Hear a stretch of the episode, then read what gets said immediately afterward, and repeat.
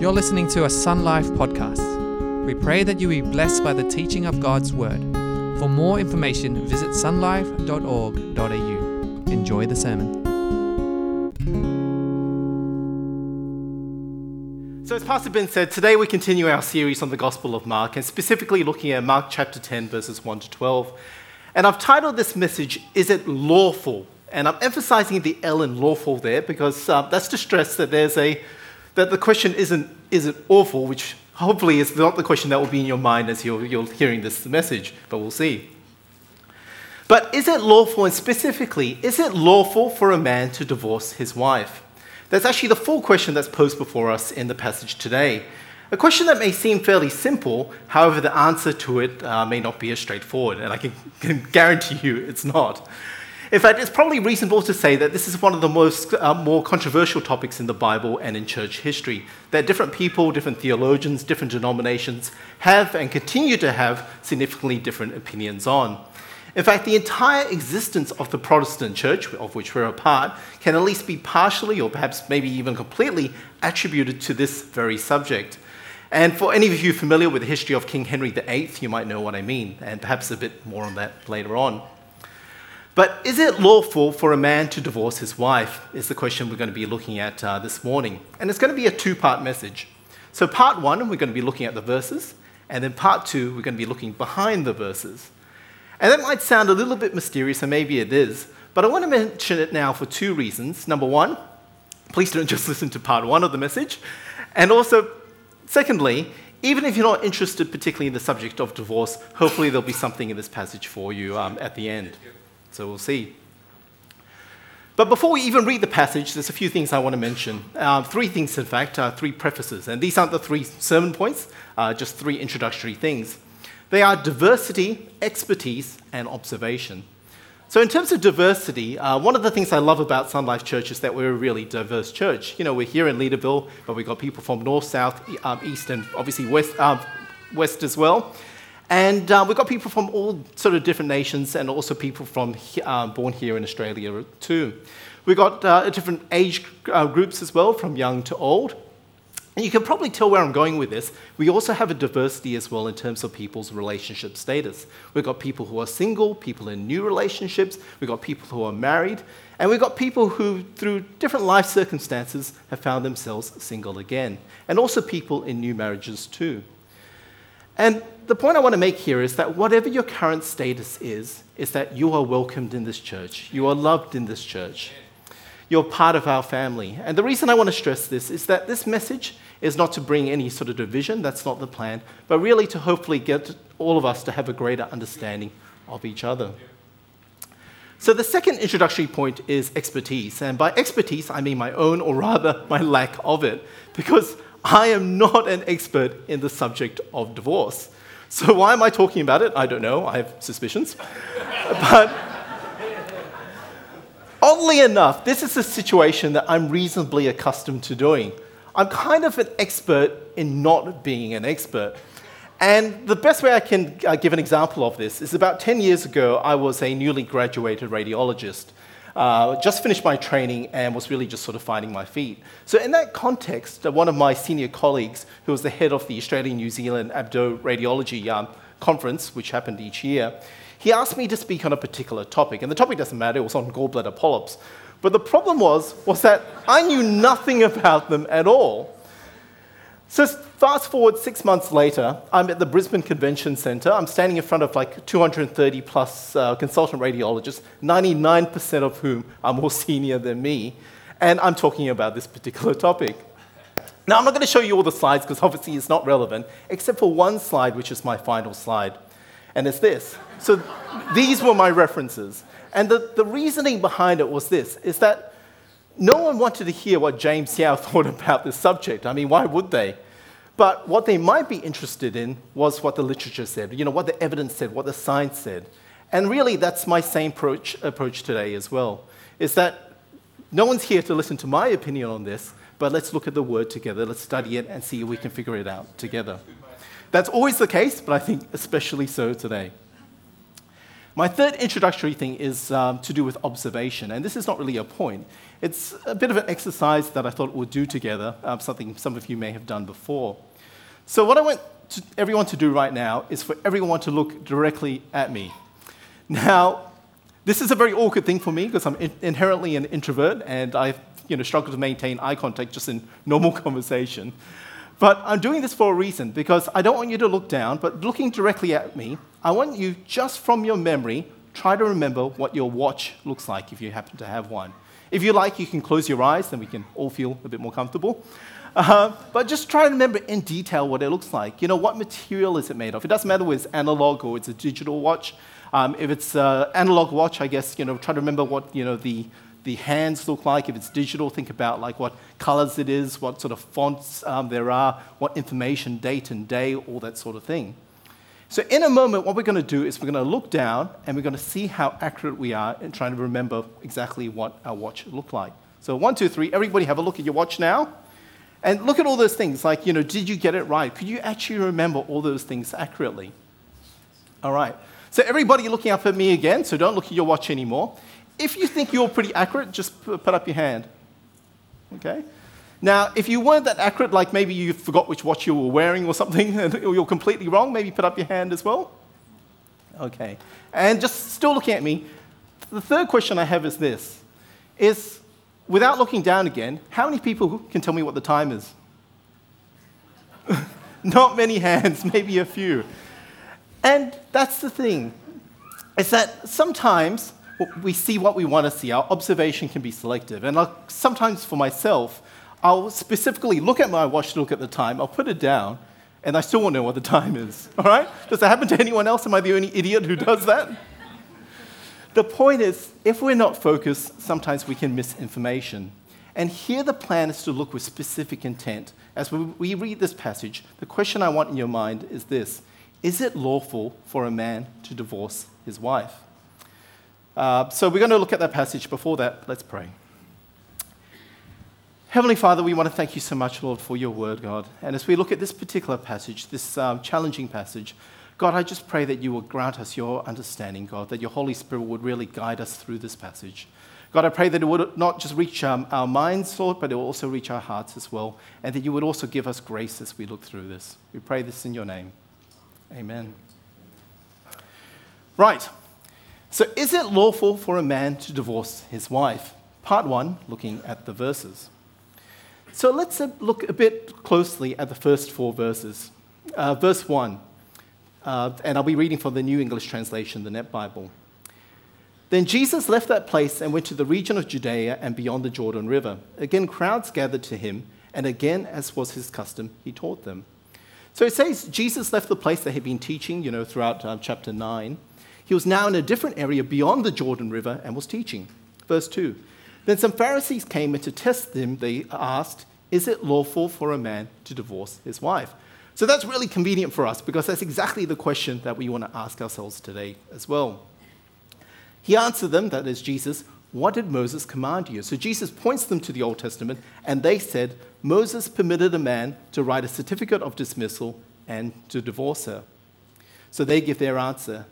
So there you go. So they ask Jesus, Is it lawful? Jesus says, Well, what's in the law? And they reply, The law says it's lawful. So it appears like it's all sorted, right? Case closed. Um, the answer to the question, Is it legal? The answer is yes. All done. End of sermon. We can all go home. Well, the only issue was, as they say, the devil was in the details, because there was actually more to the question. And for context, we have to historically consider what the different schools of thought on this issue were at the time. And in fact, there were two, basically, two different um, schools. There was the rabbinic school of Shammai and the school of Hillel. And you can see this picture here, which is from Shalom Sesame, which is uh, Israel's version of uh, Sesame, Sesame Street. And the thing about these two schools was that one of them tended to be more strict, uh, Shammai, and the other one was more lenient, uh, Hillel. So, forgetting about the specific issue of divorce for the moment, um, I've got some examples.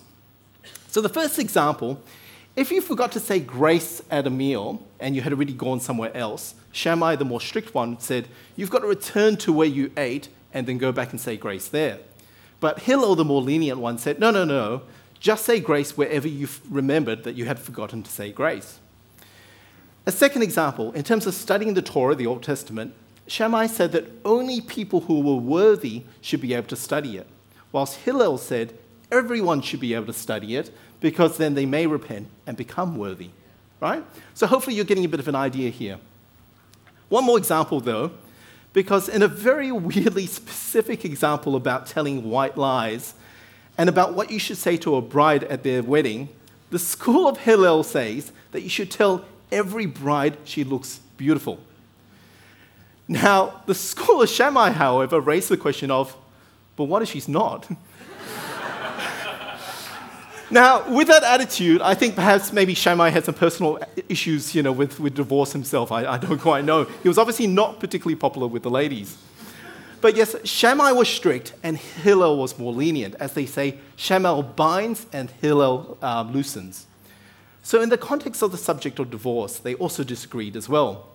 And the key verse that they disagreed about was the one that was paraphrased in the passage we just read, Moses permitted a man to write a certificate of dismissal and to divorce her. So both schools agreed on that. They said that was true. Yes, divorce was possible. What they disagreed upon was the circumstances in which that could occur. So, what was the original verse that they were quoting? It was Deuteronomy chapter 24, verse 1, which says, If a man marries a woman and she does not please him because he has found something unseemly, indecent, unclean in her, then he may draw up a divorce document, give it to her, and evict her from his house. Now, the reason those words are in brackets is because it's a word that's variably translated, sometimes as indecent, sometimes unclean, or sometimes just unseemly. And you can see how that specific translated word makes quite a bit of, of difference to the interpretation. For those who followed the house of Shammai, for them, unseemly meant specifically adultery.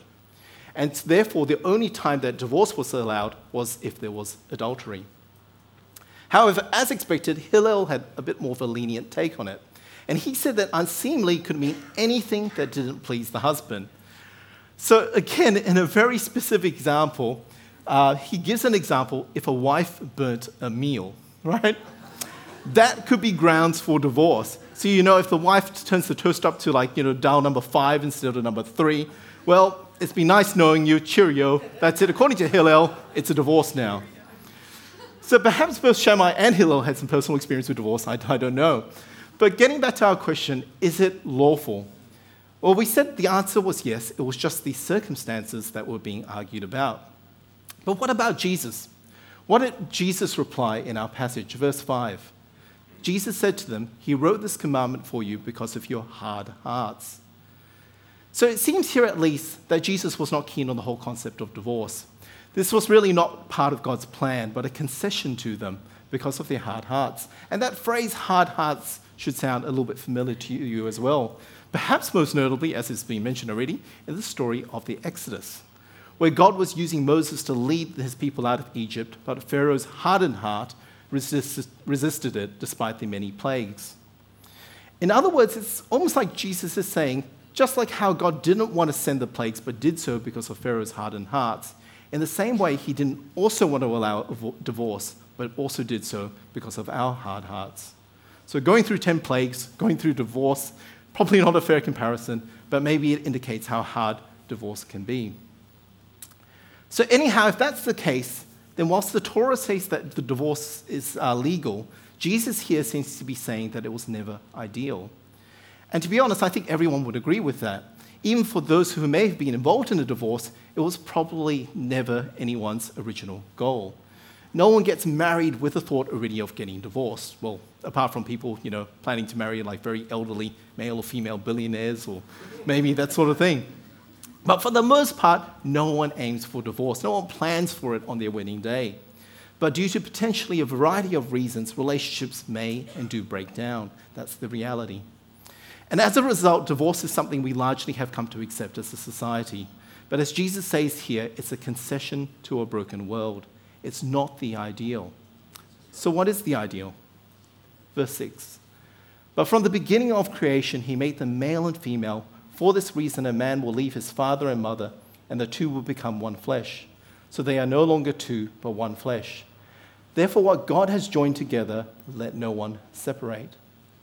So Jesus really doubles down here and he says, What God has joined together, let no one separate. That there's this union between people in a marriage that has an element of permanency, one that is not easily separated, the whole sort of one flesh concept. And um, as a previous pastor of mine, who happens to be Pastor Benny Ho, one of our external elders, used to say to us when we were in uni, was that people are like sticky tape.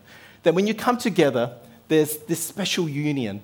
And yes, you can separate, but when you do, bits get torn off, bits get ripped off. These connections that you make have an impact on your life.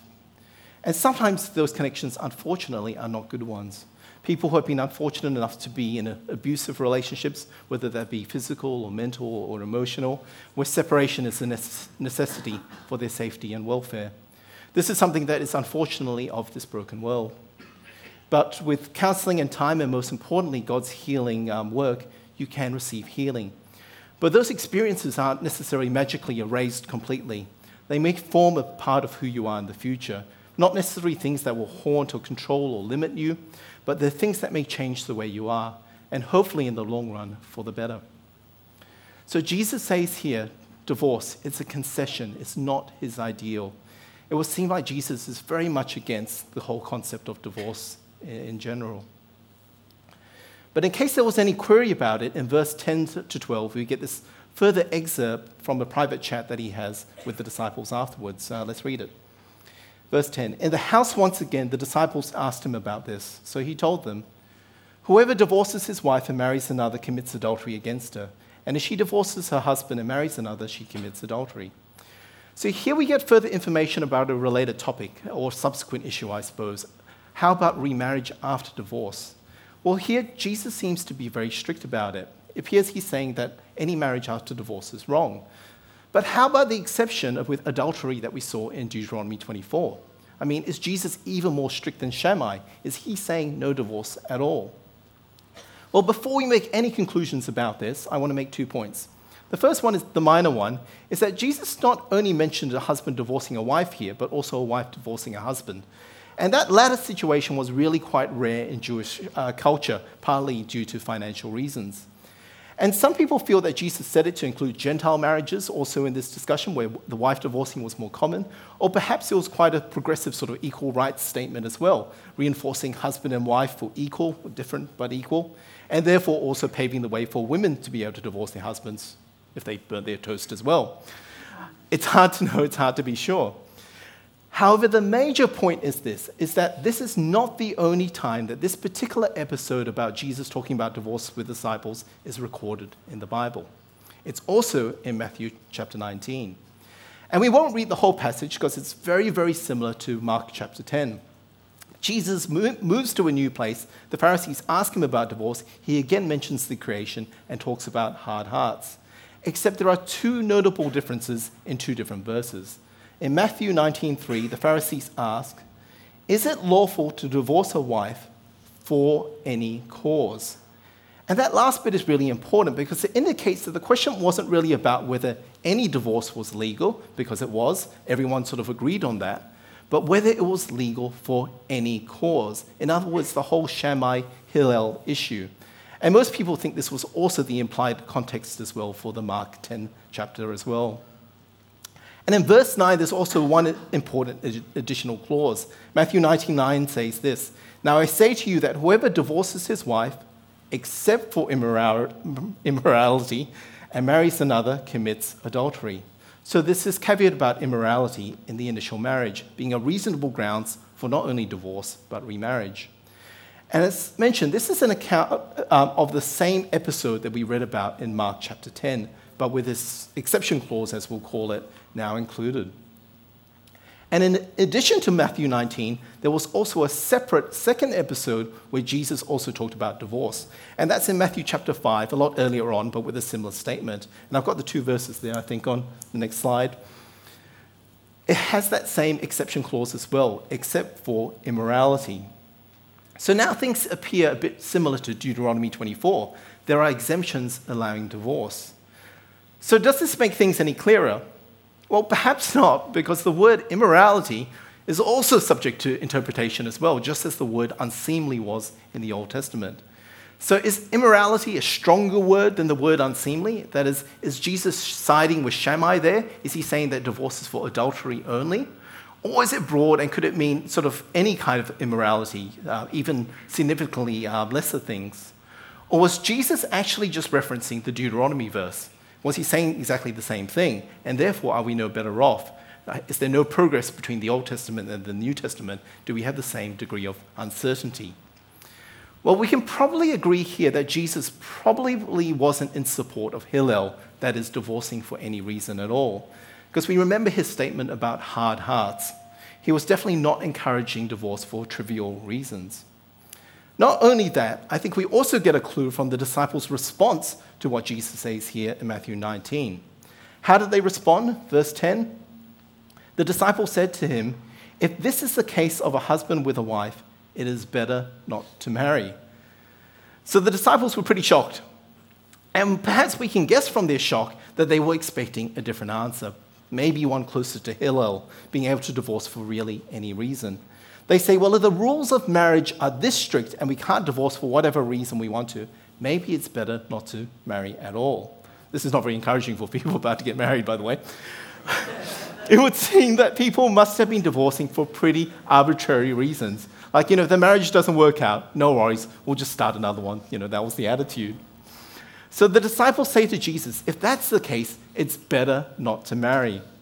And how does Jesus respond? Does he say, well, actually, it's not that bad? Or, you know, maybe I was saying it a bit too harshly? Well, let's have a look. Verse 11. He said to them, Not everyone can accept this statement, except those to whom it has been given. For this, there are some eunuchs who were, made, uh, were that way from birth, and some who were made eunuchs by others, and some who became eunuchs for the sake of the kingdom of heaven. The one who is able to accept this should accept it. And this is quite an interesting answer. He does, certainly doesn't say, oh, it's, it's not that bad. He actually goes the other way and says, not everyone can accept this statement. He acknowledges that it is difficult. Marriage is only for the wary. And then the comparison he makes is also even more interesting because what he compares a commitment to marriage to is a commitment to becoming a eunuch. Now, if you aren't super familiar with what a eunuch is, let's just say that it's a pretty final non reversible decision that involves the removal of certain male body parts. So, what Jesus is saying here is a pretty shocking statement. He's saying that marriage is a bit like having, you know, basically, and every man's eyes widen just a little bit there. I should state that Jesus is not saying marriage is exactly like being a eunuch, but he is using this specific example uh, as a comparison that it shouldn't be uh, something that's taken lightly. And therefore, it's not for everyone. Not everyone can accept this statement except the, to those to whom it has been given.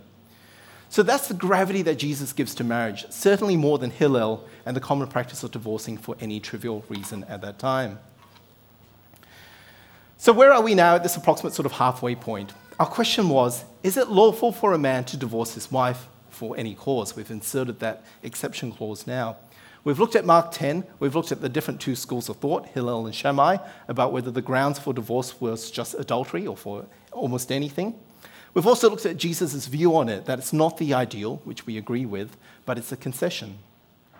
And we've looked at the same episode in Matthew 19, and we've also looked at the other one in Matthew 5, that there's this exclusion for immorality, whatever that actually means. I should also state there's some passages we haven't actually looked at, and probably most significantly, 1 Corinthians chapter 7.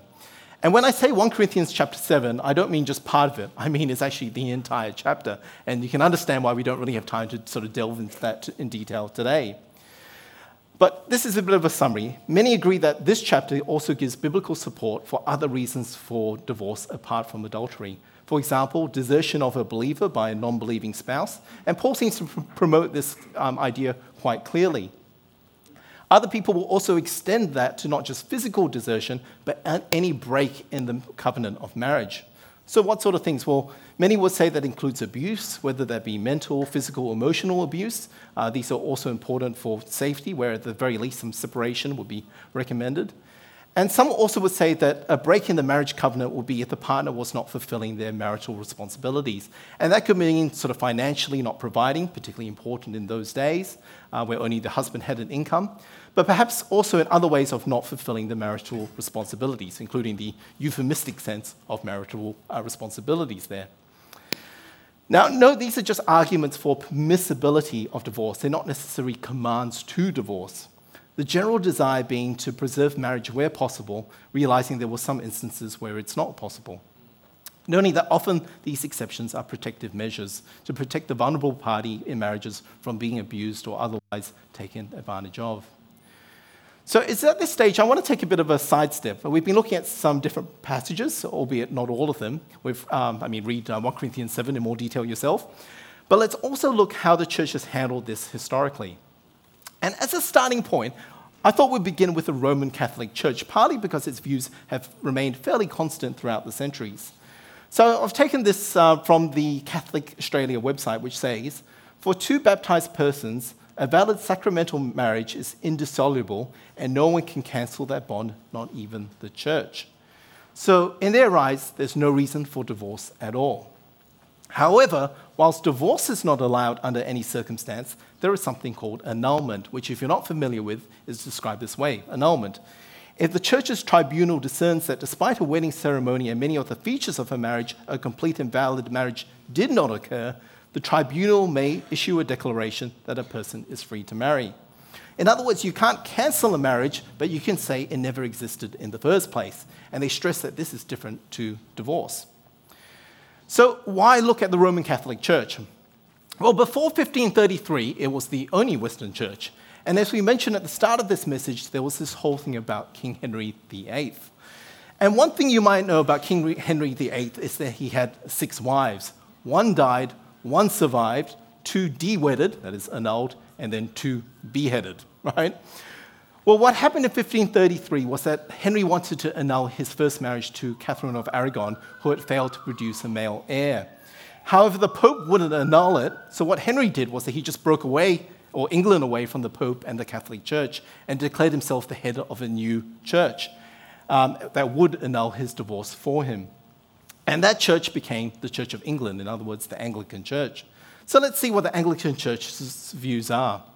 And actually, this is not so easy because, unlike the Catholic Church, it's a bit more of a moving target. And I'm not going to read all of this, but initially it was similar to the Catholic Church, annulment only, but with time there was increasing permissibility. And most recently, there was a synod in 2002 where they allowed divorce and remarriage under exceptional circumstances. Though some people feel that they have that those exceptional circumstances have become sort of less exceptional with, with time. Also, a note there that the final decision was always to rest with the local individual minister. And if any of you follow the English royal family, you'll be aware that these different laws have had significant effects on the monarchy as we know it. In fact, Queen Elizabeth II would never have been the queen uh, if it wasn't for some of these laws, because her uncle abdicated the throne so he could marry someone that was divorced. So that's all well and good for the Anglican Church if you're Anglican, but how about other Protestant churches? Well, there's quite a bit of variation, and rather than attempt to show you every single one of them, I've got this very handy table from an article from Pastor Ben. Now, um, this is from the Detroit Baptist Seminary Journal, so it's from a Protestant church, and it's from 2019. In other words, it's very recent. And you can see the title there, What the New Testament Teaches About Divorce and Remarriage. And he, they break it down to three main views, which I think is a good way to think about it.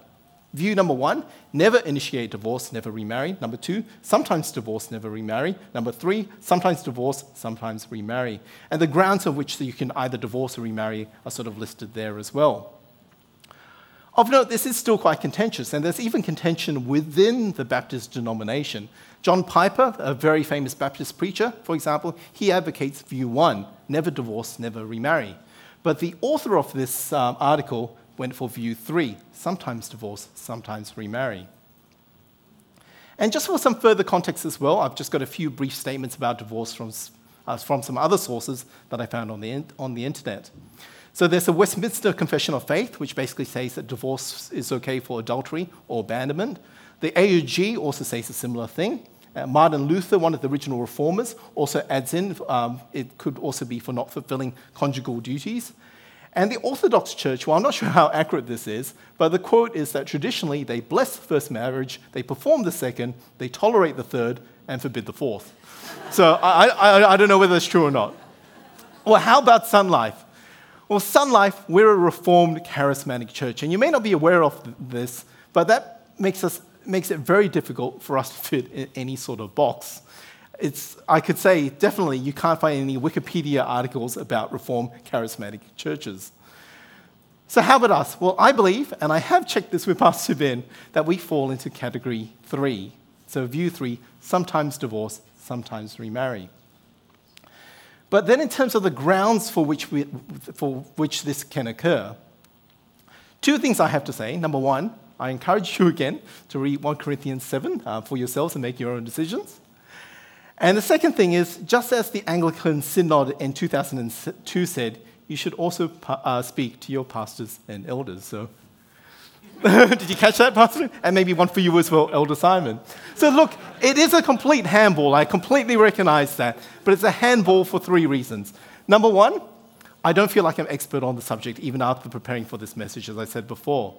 Number two, we should also acknowledge as well that people have different circumstances, and it's hard to predict all of them. So these things should always be assessed on a case by case basis with grace. But the third and most important reason, right, I'm handballing it, is this. The reason I'm not focusing on these minutiae about divorce um, in this message is that I don't actually think that Mark chapter 10, verse 1 to 12, is actually primarily about divorce. Yes, the passage we've been looking at so far in the last 30 minutes is not about divorce.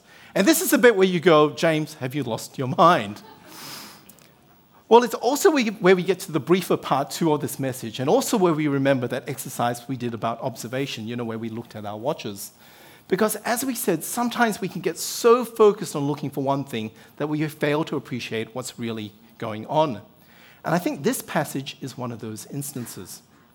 Remember, we said before to look at the passage with a view to answering the question is it lawful for a man to divorce his wife? Well, I want you to completely forget that now. Because as I've said, I don't think this passage is primarily about divorce. Well, how can that be? Well, let's have another look at the verses and I'll see if I can convince you. In fact, this time not just looking at them, but looking behind them. Verse 1 Jesus came to teach, as we saw, but not with a plan to speak about divorce.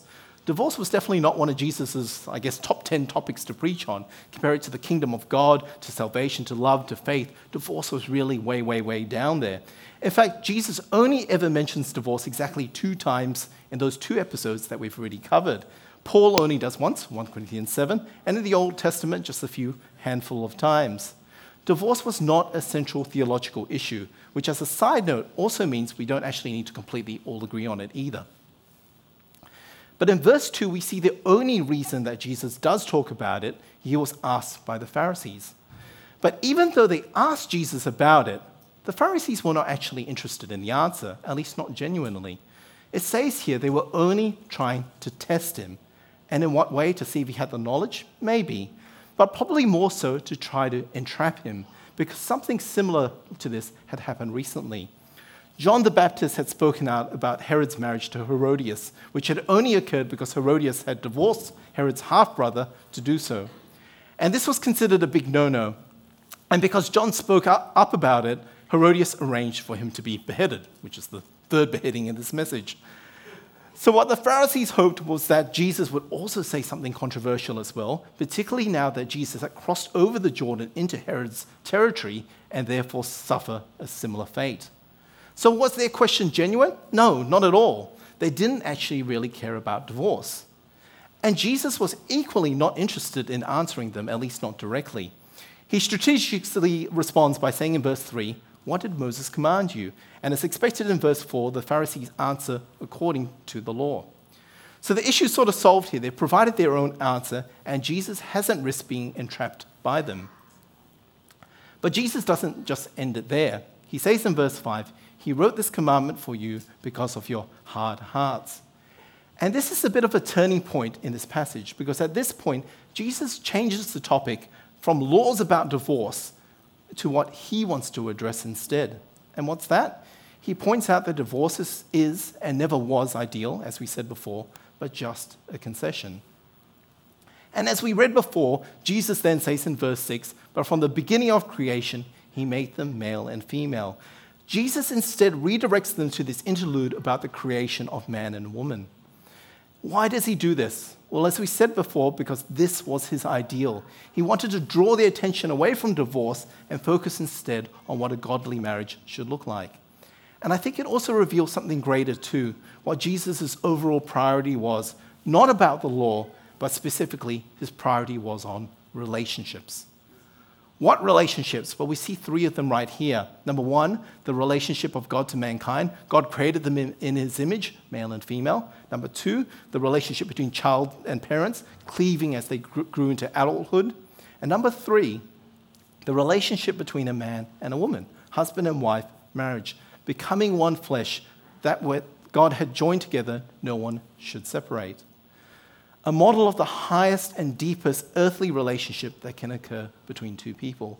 A model so precious that Jesus also uses it to describe his relationship with us, the church. He is the groom, we, the church, are the bride of Christ. Jesus didn't want to dwell on the laws behind divorce. No, he wanted to dwell instead on the sanctity of marriage, the relationship of marriage. Or more broadly speaking, Jesus didn't want to focus on the rules, he wanted to focus on relationships. Why? Well, the answer to this is actually found in the only other episode Jesus talked about um, divorce um, in, in Matthew chapter 5.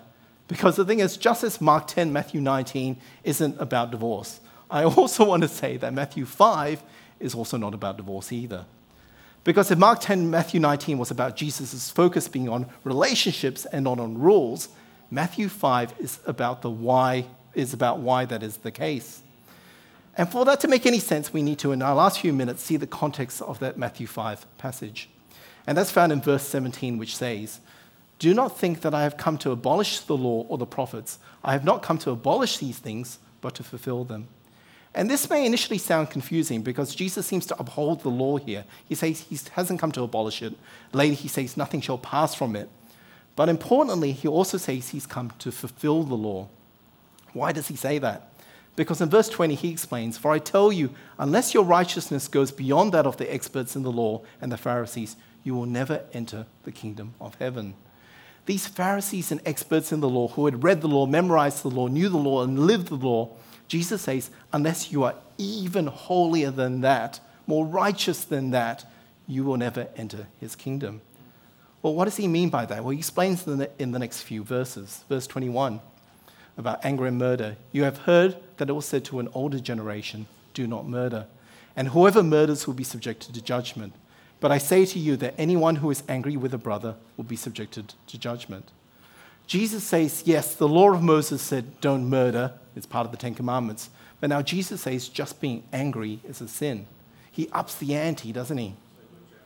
And then in verse 27, he talks about adultery, saying, You have heard it said it was you have heard that it was said, Do not commit adultery. But I say to you that whoever looks at a woman to desire her has already committed adultery with her in his heart. So again, he ups that ante. And then we get to our passage before, verse 31, which mentions divorce. But you see here, this whole passage is not really about murder. It's not really about adultery. It's not really about divorce, is it? What is it about? It's about Jesus upping that ante, saying, Yes, you had Moses' law. You may even have had all the Pharisees' law. But what he's saying is that none of that is enough. Because by the law, by the rules, absolutely no one will be saved. Because no man or woman apart from Jesus can do it. It's impossible. So, how do we respond to this? Well, there could be a number of ways. A bad response would be, well, if everything's sin, well, then I'm just going to sin more. A better response will be, well, if we're all sinners, then we shouldn't judge anyone else. A grace I believe that we should definitely extend to anyone who's had a break in their marriage. We never cast the first stone. But the best response to this passage is this to say, if this is the new standard for sin up here, then Jesus, I'm a sinner. I can't do it myself. I can't be righteous myself. I can't be good myself. I need you. Because the rules will never save us, only a relationship can. Not that the rules are bad, no, the law is good. Not because it can save us, no, we see here that it condemns us.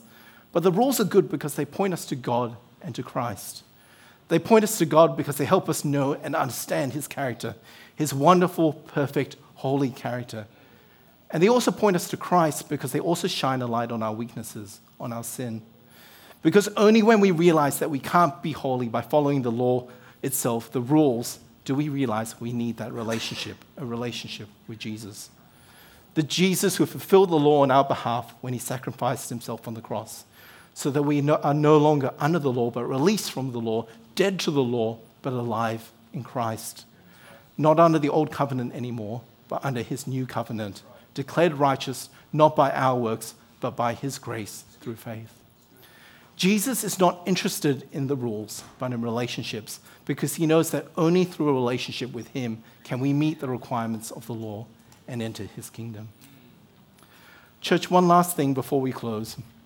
If you remember, we started off this message by posing that question Is it lawful? Is it lawful? Well, the thing is, that's actually the wrong question to ask because it's a question from the Pharisees whose focus was on the law. And when you ask that kind of question, what are you really asking? You're asking about the boundaries, you're asking about the limits, you're trying to get permission for something that you know is not God's primary intention, that is not His ideal. Is it lawful if I just do this? Is it okay if I just do that? Will I get into trouble? How close can I get to the boundary before I get caught? How close to the edge can I get? But Jesus is saying here no, don't look at the boundaries, don't focus on the law or the rules, the regulations, because those things will only bind you. Focus instead on what's in the center a God who knows you, a God who cares for you, a God who loves you. Then instead of being people who ask, is it lawful? We will instead be people who ask, is it right? Is it good? Is it godly? Is it what Jesus would have me do?